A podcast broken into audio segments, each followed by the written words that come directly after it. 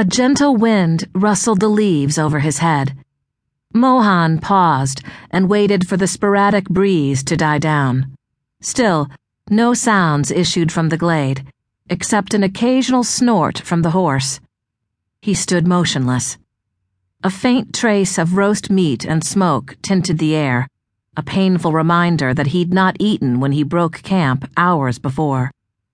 Not that he had much to sink his teeth into but denying reality took an edge from his hunger. The wind picked up again, and he continued into the clearing, making no noise in the quiet night. He paused again as the trees thinned. Caution keeps thieves alive. Mohan smiled.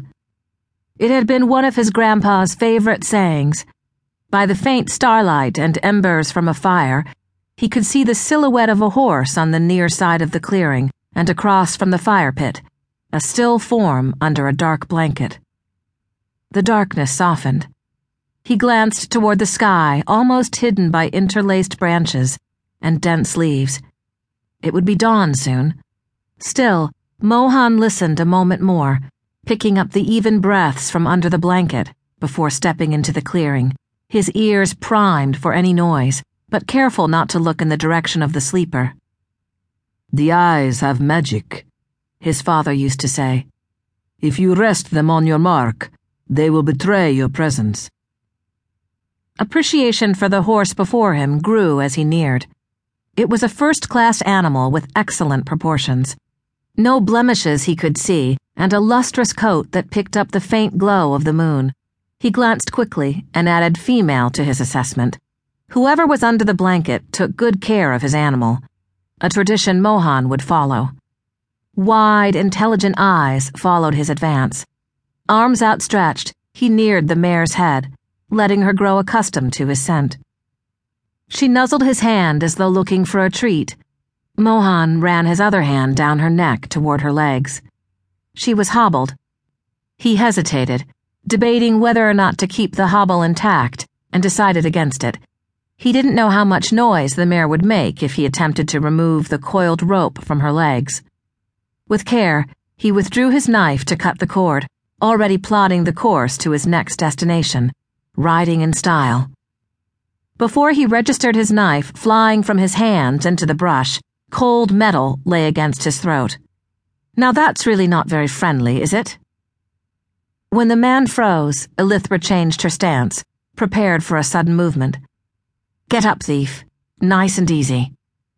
Ilythra shifted her feet as the man stood. He was at least a head taller than she was, not thin, but just shy of it.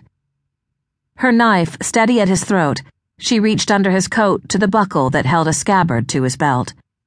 He smelled of the woods in summer, a tad musty, but cleaner than most. A nice change from the traders she'd been traveling with. Ilythra resisted the urge to linger a moment and enjoy the scent, and instead released the buckle and kicked his sword toward her bedding. He made a noise low in his throat. Like your sword, do you? Now walk slowly to the fire. The man moved toward the embers, his neck tense, but not taking his gaze off her. Even with a knife at his throat, he had the hint of a swagger and the smooth movements of a seasoned fighter. His eyes gleamed in the faint light he wasn't scared, despite the metal pressed against his neck. Respect for him grew. Who are you? And why shouldn't I kill you? Ilythra asked when they'd reached the scant light from the embers. If you meant to kill me, you already would have. His voice was smooth and even. She was right. Not a trace of fear. Nothing so annoying as an arrogant thief. The faint light of the coals highlighted the sharp angle of his cheekbone and long, straight nose and strong jaw. Don't get cocky.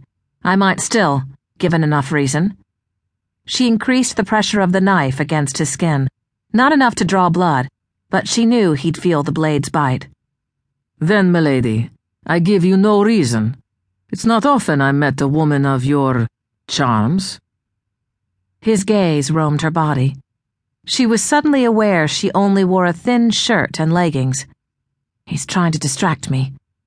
Despite her words of caution, her cheeks warmed. Damn it. Men never affected her like this.